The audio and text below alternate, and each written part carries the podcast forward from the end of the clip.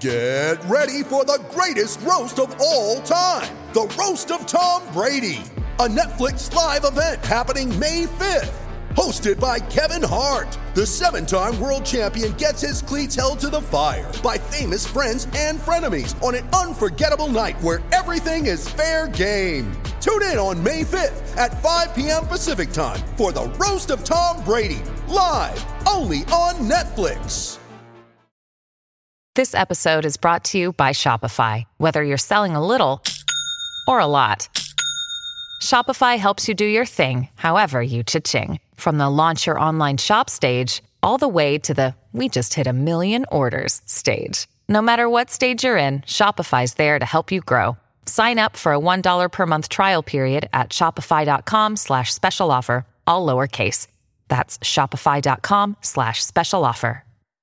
Judy was boring. Hello. Then Judy discovered Chumbacasino.com. It's my little escape. Now Judy's the life of the party. Oh, baby, mama's bringing home the bacon. Whoa, take it easy, Judy. The Chumba life is for everybody. So go to Chumbacasino.com and play over 100 casino-style games. Join today and play for free for your chance to redeem some serious prizes. Chumbacasino.com. No purchase necessary. Void where prohibited by law. 18 plus terms and conditions apply. See website for details. Okay, here's how Miro works. See, it's amazing. What's everyone doing at David's desk? Ever since marketing started using Miro's collaborative online whiteboard, he thinks all our other teams should sign up. Why? He says Miro's making his meetings disappear. And if every team gets on it, that means even less meetings. They're using Miro for brainstorms, mind maps, customer research. So could we use Miro instead of having another 100 meetings for every round of feedback? Yep. You can comment, react to ideas, even leave a recording on the board. And what about presentations? There are Miro templates for that. How do you know so much about Miro? I've actually been using it all along. I just used a Miro board to plan the best vacation. Okay, I'm on board. See how Miro users save up to 80 hours every year by meeting less and doing more. Get on board at Miro.com with 3 boards free forever. That's Miro.com. Hey guys, what's going on? Welcome back to the Leading Edge Cricket Podcast. Today we're getting stuck in huge news coming out of the England dressing room. One, England Under-19 World Cup finalist set, the first time since 1998. Ashley Giles has been sacked or resigned, depending which article you're actually going to read.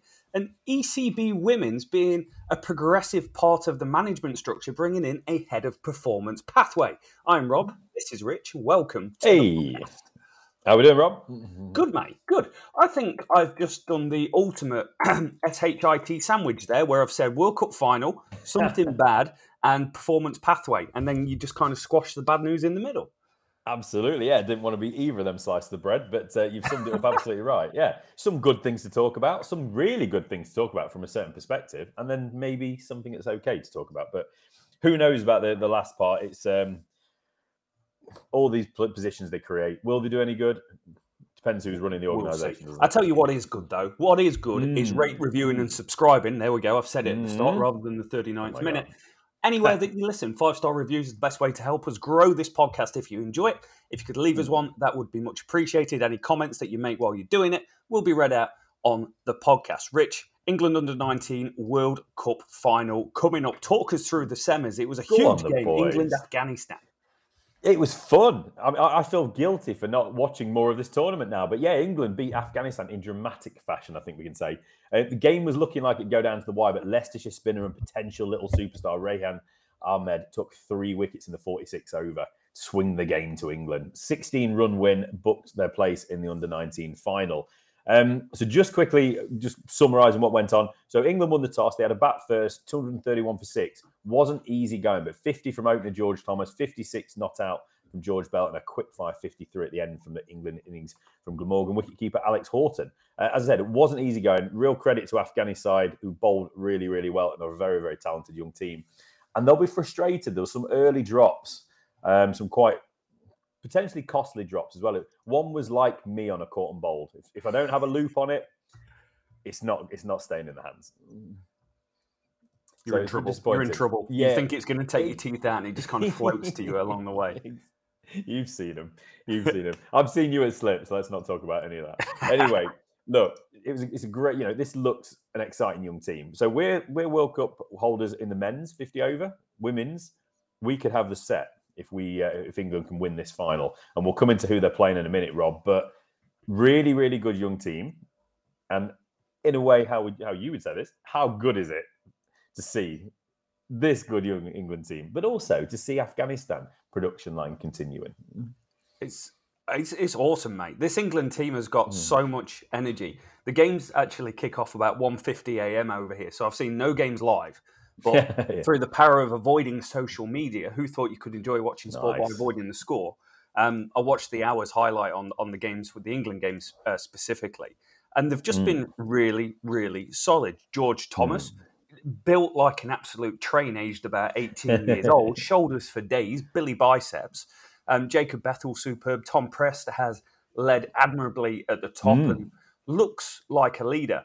But this was the first time that I'd really seen them or felt them be down, be struggling. Yeah. They were 5 for 106 when Luxon went out in the 23rd over, 6 for 136 when Rehan Ahmed went out. But George Bell, Alex Horton, absolutely incredible down the order for the 7th wicket, put on, you know, practically 100 runs. And it's always about giving yourself a chance. And, you know, if they're bowled out for 160, you're not really giving yourself much leeway or much rope to be able to fail. Whereas you get a score of 230, you know that a couple of players have got to go and score well for this Afghanistan team. And they did, in all fairness. They looked real good. Mohamed Ishaq scored 43, looked good. Alan Noor looked absolutely class for his 60 and played with a lot of disdain, particularly against the short ball. But they just fell short. And it was so close at the end. And then Rehan Ahmed, who has come into huge praise over the last few days. And you know what, Rich? It's quite rightly so. It's an exciting leggy with an absolute exceptional googly thrown into the mixer that's coming in and performing. And when was the last time you saw an England... Well, one, the last time they were in the World Cup final was 1998, and we've had some pretty good cricketers come through the regime since then. India, 4-time back-to-back finalists. So it shows where the disparity is between where English cricket's been and where India cricket has been. But seeing a young lad that, one, can turn it, two, isn't afraid to give it some air, and three, getting some reward. How good does that feel? Oh, it's huge, isn't it? I mean, they've got their eyes on these lads. You know, Ahmed, I think it's Aspinwall, who I don't think he played in this game, and Rue, is it James Rue? They all were, they were selected in the representative game, weren't they? Halfway through the season last year. I can't remember who the opposition was, but it was a bit of a surprise when they were announcing the squad. It was a bit of a county 11. And those three, as was at the time, unknowns, were chucked into it. Yeah. Rehan's only 17, the spinner. You know, that was a sensational over. It's not necessarily the best wickets he'll ever take, but he made it difficult, didn't he? Afghanistan had to take chances. As soon as the first wicket went, pressure's on, isn't it? They needed about 16 or more to win, didn't they, at the time, or 19. So he just did what he needed to do. England took some good catches. And there's a little superstar in the making there. But one thing I want to take from this performance, and us getting excited about this young spinner, is I'd love to see England get excited about some of the other young spinners that are out and about at the moment, who have been playing first-class cricket and who have been around the international setup. We've got these young lads coming through, but there are other good young lads as well. So let's get excited about all of them, England selectors and setup. Yeah. And, you know, these are the guys that are coming behind, aren't they? But yeah, it's so good for the game. It's so good for English cricket to see that we're producing some pretty good cricketers. Yeah. The counties are producing some quite good cricketers. Yep. It's not perfect, but it's you know, let's not always. I think NASA was talking today about, you know, we'll get onto this in a minute when we're talking about Silverwood and Giles. But, you know, when England do well, the players, the setup, everyone gets a bit of credit for it. But when we're doing badly, we blame the counties. Yeah. So again, England Under-19s in a final, there must be something right, even though there's a lot that we could do better. Yeah. How good is it as well? Because it's got to be the least dominant format of the game, one-day international cricket at the moment, or 50-over cricket, because it's all T20 stuff. There's T20 World Cups coming out your ears. There's T20 leagues coming out your ears. Might need to go and get that checked out. How good is it to see 50-over cricket where guys can actually build stability, build an innings, build a big score, rather than going crash-bang-wallop, a game that's probably more suited to moving on into the test arena? Yeah, you're right. I mean, if there was an international format that does translate better, it is that 50 over, because you do have to build an innings. It's not just biffing it from ball one, is it? And it's great to see England doing so well in it. again, you know, talking about counties for a second, we've basically relegated our 50-over competition after winning the World Cup. Yeah, it's almost a second 11 or a half second 11 competition now. The value's there. We could potentially be world champions in men's, women's, and under-19s. And I think the youths, younger England as well, have won. So we could be absolutely dominant at a time where we're backburnering it. So just come on. Yeah, it's a format that I think is going to be more and more important for the transition to Test team for England. Get people experience. It's an easy way of getting people experience in different conditions against different types of bowling. Yeah. And that's what we've been crying out for, isn't it? And I think that's part of the big conversation we need about Test cricket and how English players are developed and how they're readied to make that step up into the red ball arena. So, yeah, I'm really looking forward to the final. Who they're playing? I hear you ask. Yeah, semi-final. Who was the second one? You kind of gave it away, didn't you? India, a very, very impressive Indian team, which is always what Indian under-19 sides are when it comes to these tournaments. They smashed Australia, 96-run winning margin. As you said, the fourth straight final in the competition. Obviously not the fourth straight final for the players in this team. They would have been very young when they got into their first final if it was all the same players. So... just making sure you were listening there, Rob. I like it. Yeah, so India, they got 290 for five. Skipper Yashtal, 110. Fantastic. And Sheikh Rashid, 94. Shared a 204-run partnership. That was the mainstay of the game, really, wasn't it? And the Aussies never really got close. As we said, finishing way short, 96 runs. With the ball for India, Vicky Ostwal led the way, 3 for 42. I think he's the leading wicket-taker, the danger man for India. Yeah, look, you know, I think we can't probably use this word, but it's almost like a dynasty of this Indian setup, isn't it? Now, it's like we said, we joke, but it's not the same players, obviously. It's a transition every time. But how good is it that India can create a setup every single year that they've got these players coming into this level and being the best in the world? Yeah, it's incredible, mate. It's the ultimate conveyor belt of cricket. There's so much domestic cricket over there, like the Ranji's Trophy. I might have pronounced that slightly wrong. Has got so many teams, but then there's domestic T20 competitions, the state domestic T20 competitions, the size of a country of England. But there's multiple of them throughout the country, and then the best of the best, they go on play in the IPL. It's quite incredible. And like I said, this is the fourth final that they've been in consecutively. Dahl as well. He's the third Indian to score a century in the under-19 competition. A couple of players to do it. Best one was Virat Kohli. He scored 100 off 74 balls versus the West Indies many years ago now. But he didn't I was just going to say, he didn't have a bad career, did he, that young lad? I think he went on to achieve a little bit in the game. Not bad player. Yeah, I remember it. He could scratch around for 30 every so often. Or in his case, scratch around 70 times for 100. You know, he's not bad. Cross-format. But it goes to show the pathway is very much there in Indian cricket. People know how they get to the top, and certain players are picked and accelerated through that and bought into these IPL squads early to give them exposure, coaching, and to get a better look at them to help them. And I think they've got their structure quite nailed down and are quite happy with where it's at most of the time. Most of the time. I do think, you know, I don't want to take away from the under-19s there and go to the men's team, but there are question marks around that next group coming in and have the old guard maybe outstayed their welcome. Yes, but India, just an exceptional team, mate. It makes it's not a David versus Goliath situation, but I think most teams when they're playing India these days do look at it as a David versus Goliath situation, given resources, people, inept's the wrong word, but extreme levels of quality that they've got in depth. It almost is, wow, it's us against them, and it's incredibly difficult for teams. And one of the few teams that can match India in terms of resources and structure probably is this England team, who have underperformed for years. So it's great and it's exciting.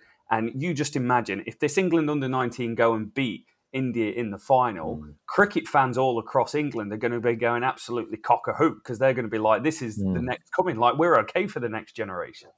Yeah, exactly. And that's what we want, isn't it? Even if they fall short, a good performance will still keep us nice and warm and fuzzy through the end of this winter. So it should be an amazing encounter. There's some England players that really, we want to see them play their absolute best if possible. Yeah. We spoke about Thomas doing well. We spoke about Prest, who's had a really good tournament, the captain. If they can lead from the front with Bethel, with the ball, Rehan Ahmed, obviously, but also didn't really get much in this game, did he? But Joshua Boydens, I think, is the leading wicket taker for England, possibly in the competition. 13 wickets at 9, mate. He's been great. Can swing it, superb. But it's the ones that he doesn't swing that you really think he's going to get a wicket on. He's got that, left armers can be dangerous, and he's looking like a very dangerous left armer. Great curly hair as well. Love it. And big time. And you know who likes a left armer, Rob? England. Surprisingly, he didn't get on the West Indies tour, mate. He was there. Left armour bus. Just a quick apology. Thomas Aspinwall, that third player who was selected in that County 11, did also play, obviously, so my apologies on that one. So all three of those players that were involved in that were key players in that game. So we've got it coming up on Saturday, Rob. 5th of February, Saturday. Sir Vivian Richards Stadium in Antigua. Gets away 1 p.m. UK time, live on Sky Sports. If you've got it, get tuned in. Don't make a mistake. And last question, Rob. Are we going to win? Chances of us winning it? Yes. Go on, England. Yes, we are going to win. I just think it'll be amazing for the country if we do. It doesn't mean we are. It's just my opinion that this England team... it's good to go into a final showing a huge level of resilience. And England have just shown a huge level of resilience to win that game, both with bat down the order and taking wickets at the end in a tight contest. So really do think England are going to win. I'm going to add one more thing to the Under-19 World Cup, and we got tagged on it on Twitter by Vilaj Ruben, who said, Dawold Brevis, who is the top run scorer in the competition, 418 runs, 450s, 1 century, average of 83, strike rate of 84, 18 years old, South African, has been shortlisted for the IPL mega auction with a base price of 20 lacquer. So I don't know what that equates to. I think that's the lowest value. Money. It's still money. That is probably a very good under the radar pick for someone who might want to bring them into their draft franchise system and have them as a superstar in a couple of years' time. Yeah, get them on board, get them with a kit, send them home again, all tooled up with a kit. And loyal for the future. Yeah, and the disrespect to me, I didn't even know his first name last time we podded, mate. So bad, sorry. I'll know it soon, I'm sure. So, I think we can continue the good news. Go on, then. Break it to me. Give me some good news. Ashley Giles sacked as England's men's director of cricket. Cricket. Can we say that this could be the first domino to fall? I think we potentially can. So there's going to be more news coming in the next few days, I would hope. Without ruining things too much. So let's just get into what's happened. So ECB held a board meeting Tuesday to discuss the end of tour Ashes report. Yep. Giles obviously was, unsurprisingly, I'd say, let go. Giles himself has said the past couple of years, which obviously has included COVID-19, how can we forget, and the resulting biosecure touring bubbles, it has been incredibly challenging. We know it has, actually. Tom Harrison, the ECB, the very well-paid ECB Chief Executive Officer, said, I'm extremely grateful to Ashley for his commitment and contribution to England men's cricket over the last 3 years. He's highly respected throughout the game and has made a huge contribution to the ECB and England's men's cricket. Off the back of a disappointing men's Ashes this winter, we must ensure we put in place the conditions across our game to enable our test team to succeed. Okay. All right. So that's that. Where we're up to then with it. So Andrew Strauss, obviously former director of cricket, he's going to be stepping in on an interim basis and will put in place arrangement for the England's 3-test tour of West Indies, which comes up in end of February, is it? It starts, well, I think they get over their end of February, but it starts on March the 8th. Yeah. The search for a full-time replacement will happen. So Strauss is only in there as an interim at the moment. So first things, before we get into Giles, I've got a quote from Giles coming up as well, but first thing with Andrew Strauss, is he the sort of man you would want us to drop back into that role, or do you think it's just best for someone like Strauss to sit in there on an interim basis and then get somebody else involved? Great question. I think in terms of needing stability and someone that can just come in and do a job while you work out what you're going to do and what structure you're going to have, Andrew Strauss is the perfect guy. He did a very good job prior. He left due to personal reasons, not because of performance and structure or people.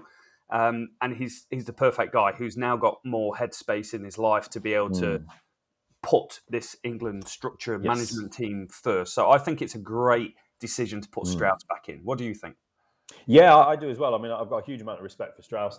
I think you still need to cast a wide net to see if there is anybody else there that could potentially do a better job. And is there a different role for Strauss, perhaps? Mm. Is there another role somewhere? Could he sit above that director of cricket in more of, you know, in an advisory role towards that person, but also in a, you know, supervisory role, someone making the big decisions, the long-term vision, strategy, all those sort of things. Maybe Strauss could be that person with somebody acting underneath him. But I certainly would like Strauss to be involved going forward. We shall see what happens there, though. So Ashley Giles, in his statement, so he went on to say, despite these challenges over the past 3 years, we've become 50-over world champions, the top-ranked T20 side in the world, and we remain the fourth-ranked test team. And our under-19s have just reached the World Cup final for the first time in 24 years. I wish all our players and staff great success for the future. I'm now looking forward to spending some time with family before looking at the next challenge. A very positive spin on his statement.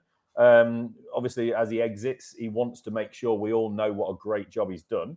I think another point Nasser Hussain, I was listening to a little interview with him earlier, and there's something else he said, is that Ashley Giles was always a bit reluctant to split the management, have a test manager, and then maybe a white ball manager or white ball coach, however you want to use the words. I think because of the experience he had when he was captain of the white ball side, he didn't really get what he wanted from the red ball side, let's put it that way. So maybe he was a bit reluctant, and I think that's going to be a really important part of this going forward, is that the coach cannot be all three things. Yeah. So obviously Giles, 4 of 14 tests won under his management. I'm not sure we blame him for that. Maybe we do. He's had a lot to handle, and maybe he's been a little bit, you know, trying to put players first before everything else, and maybe performances and focus on results and performances has maybe over the last year or 18 months been put to the back burner. What say you?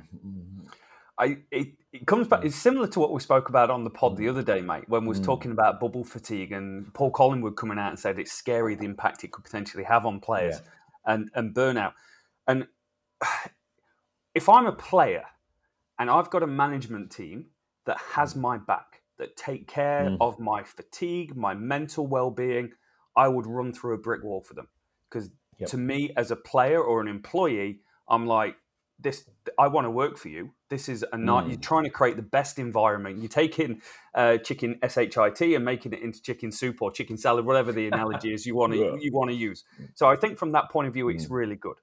I think where Giles falls over a little bit is that one, he didn't split the roles given the amount of fatigue and things going on, because it's not just about splitting the fatigue for players. It's about the coaching structure and system.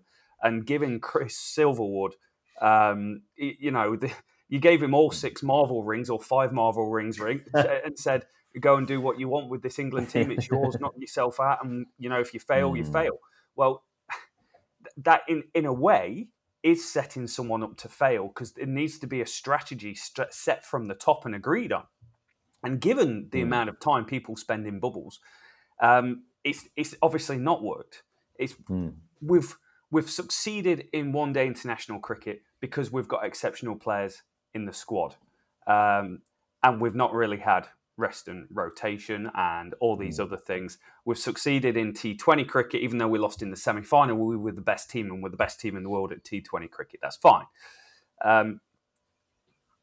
Test cricket is where you are essentially going to be ranked as a structure, as a coach, as a director of cricket, and did you do a good job managing this red ball team? And the answer to that is astoundingly no. 4 wins out of 14 is very poor. Yep. Those wins have come against Pakistan and West Indies before vaccinations in the UK, where we were just scurrying trying to get a team over. Wins against Sri Lanka as well, which Sri Lanka aren't the best team in the world at the moment. We spoke about where this England team sit in the hierarchy of cricket. You've got the top teams, the bottom teams, and we're just a floater in the middle, mate. So I look at it and go, a lot more could have been done.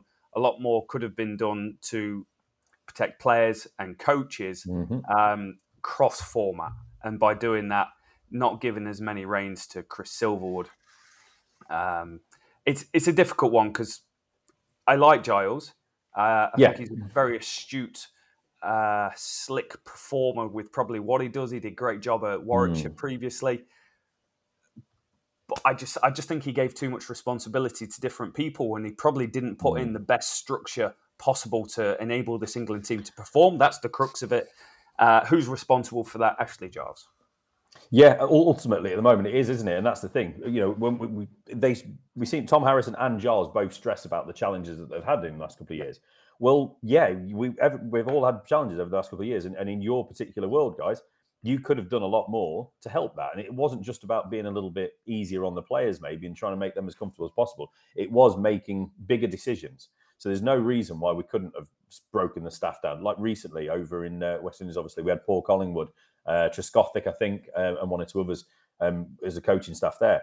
You could have, although Silverwood was given the huge amount of responsibility, you could have rolled that back and said temporarily, whilst we're living in this crazy, crazy time, we're going to roll back some of your responsibility, and here you go, we're going to hand it to somebody else. He's going to, you know, maybe Andrew Strauss could have come in and been involved in selection more. I don't know, whoever.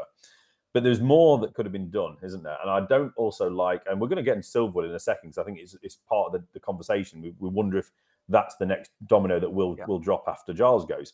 But I wonder, you know, what level of responsibility Giles had for the way the coaching staff on this Ashes tour, in my opinion, didn't perform.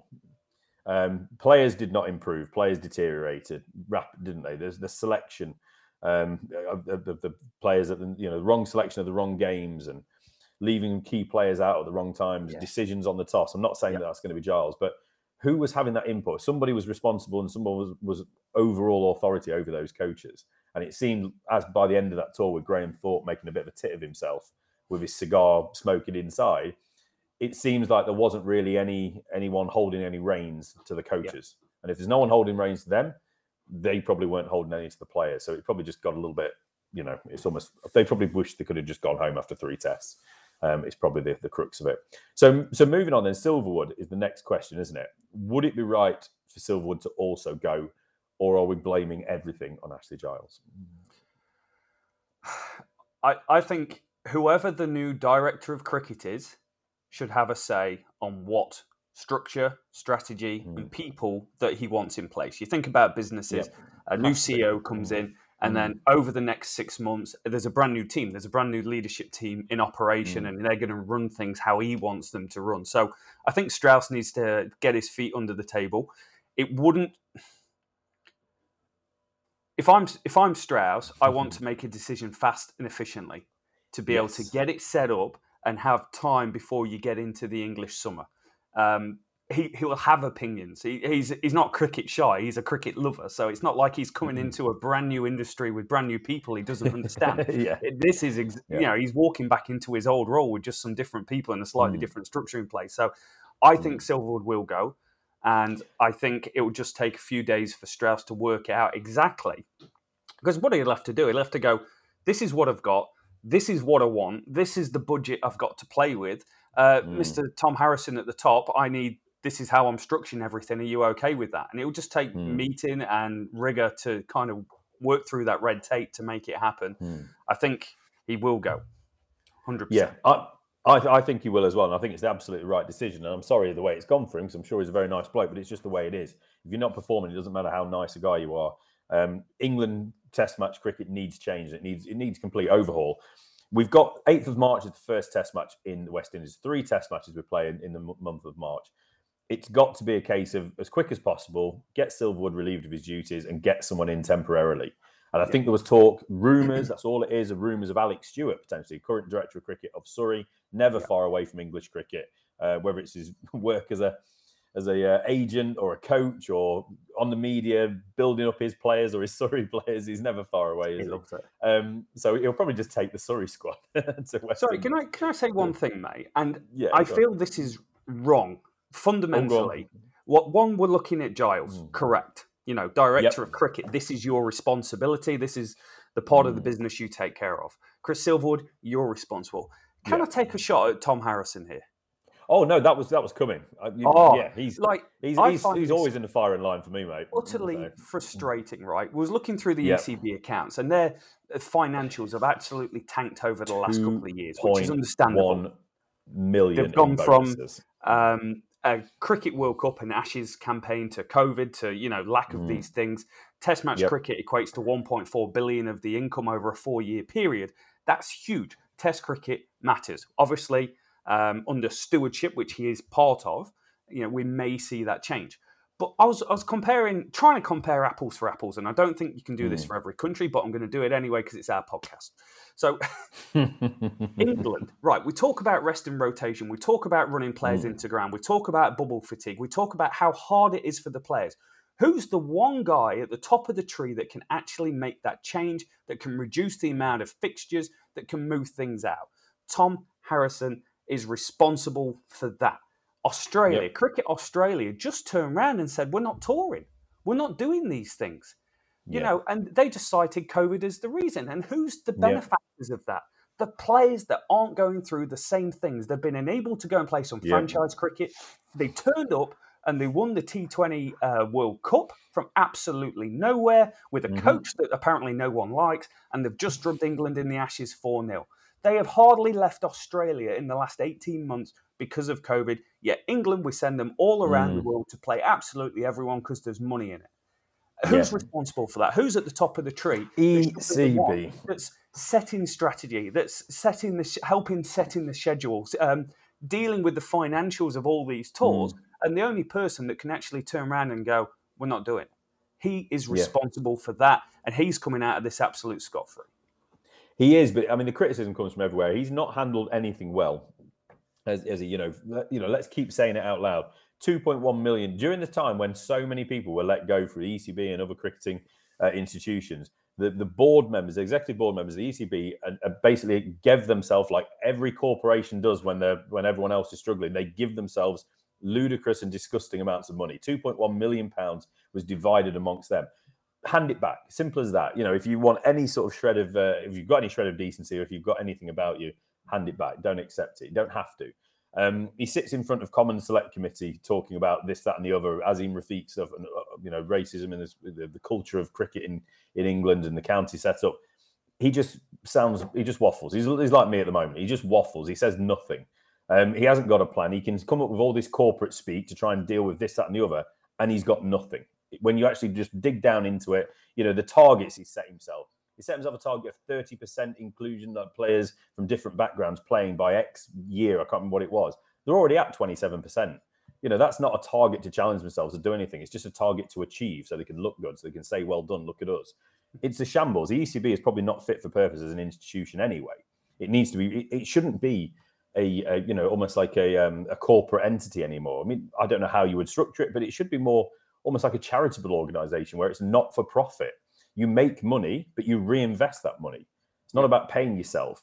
You know, if it wasn't for the 100, you know, basically the cricket has become, you're just being driven to the next thing, aren't you? You've got the 100, you've got all these things, all these commitments that the players had to fulfil because the ECB likes their money so much. It's something has to give. Harrison cannot come out of this unscathed. He has to go, and he has to be another domino. But what's right in front of us is Ashley Giles gone. Strauss has come in. What's next in front of us is Silverwood. Hopefully, no disrespect to him, but hopefully he goes. Maybe an Alex Stewart takes over for West Indies. Selection, that needs a rethink. Everything needs a rethink. We've gone back to square one with red ball cricket. And like you said, whoever does take over in that current ex-Giles role, current Strauss role, they need to have the say of how we're going to structure things. And it has to be the two coaches from a starting point, doesn't it? And selection. I'm not saying you go back to the old boys in the old dress, you know, the old, you know, boardroom deciding who's who, but you need a much, much better, much more resilient method. And I thought they had it right for a few years. Didn't they have, like, you know, Mick Newell from Notts and other people from around the counties were actually involved in the selection panel for a while? Yeah. And that seemed okay. Maybe I've just forgotten because everything's been so bad in between. I've forgotten how bad maybe that was, But yeah, what doesn't need to change? I think that's the question. What does need to change? Talking of change, Rich. Yes. England women's making changes to their structure, appointing a head of performance pathway officer, person, that's going to take the role. Tell me about that.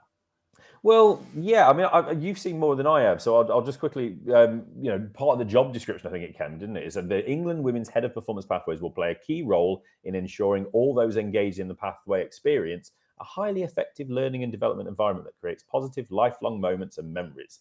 I mean, that's a lovely part of a job description, isn't it? So let's see what this role is, because it's ECB, I'm going to be very, very cynical about what this role actually means. This sounds like they want to create a better experience and then obviously want to push the game more at the top as well. But then they're only giving them one test match. They're not really on primetime television in the 100, etc. So hopefully this will improve things. But I think from my understanding, it's going to sit beneath the senior team, isn't it? Yes. Yep, that's it. So it's... Yeah, so it'll sit below and then they'll work it that way. So, okay. So they go on to say, with a clear direction to develop an inclusive and diverse pathway for players, coaches and sports staff, the role will play a fundamental part in ensuring the success of England women's cricket on the international stage. So I think it's an honourable, decent thing to do. It sounds like it's needed. It's just getting the right person. It's giving them the right job description and it's giving them the right target, isn't it? I think that's probably the best way to say it. Right step, right direction? I think it is. I think when we did the how to fix English cricket, and we were talking predominantly men's cricket when we're talking how to fix English men's cricket, I spoke about player pathways being absolute integral and someone taking ownership of that pathway. Who owns that pathway? Whose job role is it? And then who is it in that team that deals with these players and goes, oh, you know what? You're 16, we've identified you. You're going to come on these fast bowling camps. You're a fast bowler. We're going to go do this. You're a spinner. We're going to go and take you to this environment and bowl you and get these coaches in. I really like that. I feel that's hugely missing in the men's structure, and it's good to see the women's structure doing something like that, because a lot of the women that's coming into the game are really young. You know, there's a boom in women's cricket of players that are playing the game, so they need this role to identify the better players and give them the best experiences to limit the gap from playing A-grade cricket or playing club cricket to going and playing a test match or the Ashes. I think it's a good step in the right direction. Proof will be in the pudding. And it's what actually is the job and what are you accountable for is all the fluff, the actual grunt, sorry, not the fluff, the grunt that needs to come out about what it actually is.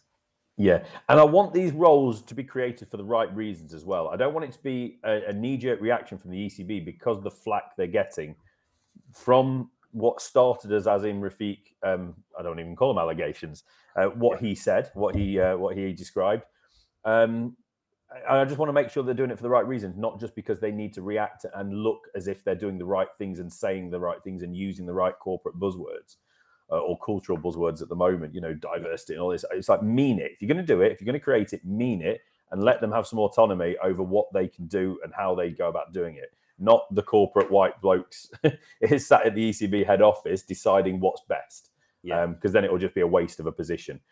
You know, why not have a max position? I don't know exactly what the comparable position would be for men's cricket, but why not have that over in the men's side as well? I feel like we just need more joined up. It's like any sports team. It's like a football club. You want somebody that's there providing, or a business, isn't it? Providing the vision, providing the strategy, providing everything, the long term. You know, this is how we want to play. This is how we want to develop. You can't develop a cricket team or a sports team, football team over a couple of years. You need that long-term plan of where you're trying to go to and by when. And you just wish that there's that sort of structure could be put in place. So if a coach doesn't perform, you move that coach out, you bring a new one in, and you continue that journey. It shouldn't be ripping up every 3 or 4 years and completely going back to the drawing board with the whole setup. It's exhausting. Yeah, Starting again every single time. Yeah. It is really, really difficult. And I think one of the things that is hard in cricket, it's not like a business world where there's a million people who have had the right experiences and dealt with it. There's only so many people that kind of go forward after playing into these roles. So it does limit the pool that you're trying to deal with. But we definitely have to do it better. And hopefully, and again, we don't know the inner workings of the ECB. We don't know how much reign Tom Harrison has got over everything and how he would like things to work, or whether he hires a team that he thinks best and goes, how would you do this? What do you think about doing this? Because you know, one of the best things in life is no one's an expert at everything, right? And you surround yourself, if you've got a team, you surround yourself by the best team that are going to create the best vision and then go and execute to the highest degree. And hopefully, Tommy Harrison up there, Tommy boy, you are starting to step up to the plate and start taking some accountability for some of these messes that's been going on. Raising voice back down. We will see. Yeah. I think I just before we do wrap up, I just want to quickly ask you a very, very quick question. Just going back onto the coaching side, was Alex Stewart was the name that was put forward. Is there anybody else you would think of that would be a really, really good person to just temporarily take this team? And June is the next time we start playing cricket again for England. Are there any coaches out there you think would be absolutely bang on for either the red ball or the white ball setups? Just intrigued. Great question, mate. I think when you're talking your head coach, I think we need to split out the roles. We need to have a red ball 100%. Head coach and maybe a white ball head coach. Maybe make it as basic as that. I agree. White ball, I think there's an abundance of white ball coaching talent that's nabbed up by the IPL and places like that. You'd love to see a Ricky Ponting or a Stephen Fleming coming into this environment and doing some good. Someone like a Shane Bond's, one of the best bowling coaches in the world these days. You'd love to see people like that involved. From a red ball point of view, I don't think you can go far away from Gary Kirsten if he wants the role. He wouldn't want the whole shebang, which is another reason to try and split it up. But again, I don't think long-term wise, you need to get the stuff sorted at the top and go, this is what we're doing. Gary Kirsten seems like a very intelligent bloke. He's not just going to walk into an absolute show and go, I'm being hung out to dry here. Yeah. You'd want to understand what's going on. And Andrew Strauss, if it is Andrew Strauss and Tommy Harrison boy at the top going, this is the strategy. This is what we want to achieve over years. This is your accountability. These are your roles. Where do we go from there? That's how I would like to see it split up. Maybe even a Stephen Fleming in that test conversation as well. I rate him that highly that he's probably... Me too. He has got the skills. And I think the jobs are more appealing if they're not 24/7 on the road covering absolutely everything these days. Yeah. I think Kirsten might have had the job a few years ago if it wasn't for the fact that they Ashley Giles put it all into one, didn't he? He wanted it to be the whole, one coach for all. So they're great names. Kirsten and Fleming are the two names that come to my mind immediately. I'm intrigued. I wonder if the white ball might be that's the opportunity to bring some maybe younger coaches through, like a Collingwood and one or two others, maybe. I wonder as well for this temporary one. Collingwood's been away recently. I wonder if they put him on ice and some of the other guys. I'd be intrigued to see. I mean, obviously, you don't want a current county coach because they've got their hands full getting ready for a cricket season. But it will be intriguing to see what opportunity they give to who to take over in the West Indies, assuming, obviously, they let Silverwood go. That's what we're waiting for next. And I would be shocked if we don't hear in the next couple of days that he's looking for a new job. Yeah, I agree. You know, I'm going to put one out there, and it might not be this time, but it might be the next time. Vikram Solanki as England's white ball coach. He has just left. I think he was at Surrey, and he's gone and joined up at the IPL for the second time. Great name. Obviously, looks like he wants to take that white ball speciality path. Probably pays quite well if he gets paid. According to Jerry Kimber, a few guys don't get paid by the end of these franchise competitions. No comment. Maybe one for the future to look out for. But it is nice name. It is a beautiful SHIT sandwich that we've put together that's actually got another layer under it where we've come back to the ECB and we're just poor old women's cricket's just been squashed between Ashley Giles and Tom Harrison and coaching issues. We apologise. So that's us done, guys. Let us know your thoughts. If you've watched this, we are available on YouTube as well. There you can leave us comments and let us know what you think. Also, if you want to tweet us, we're at Leading Edge Pod on Twitter as well. Thank you so much for listening, guys. Really interesting conversation and looking forward to the England Under-19 World Cup final at the weekend. Till next time.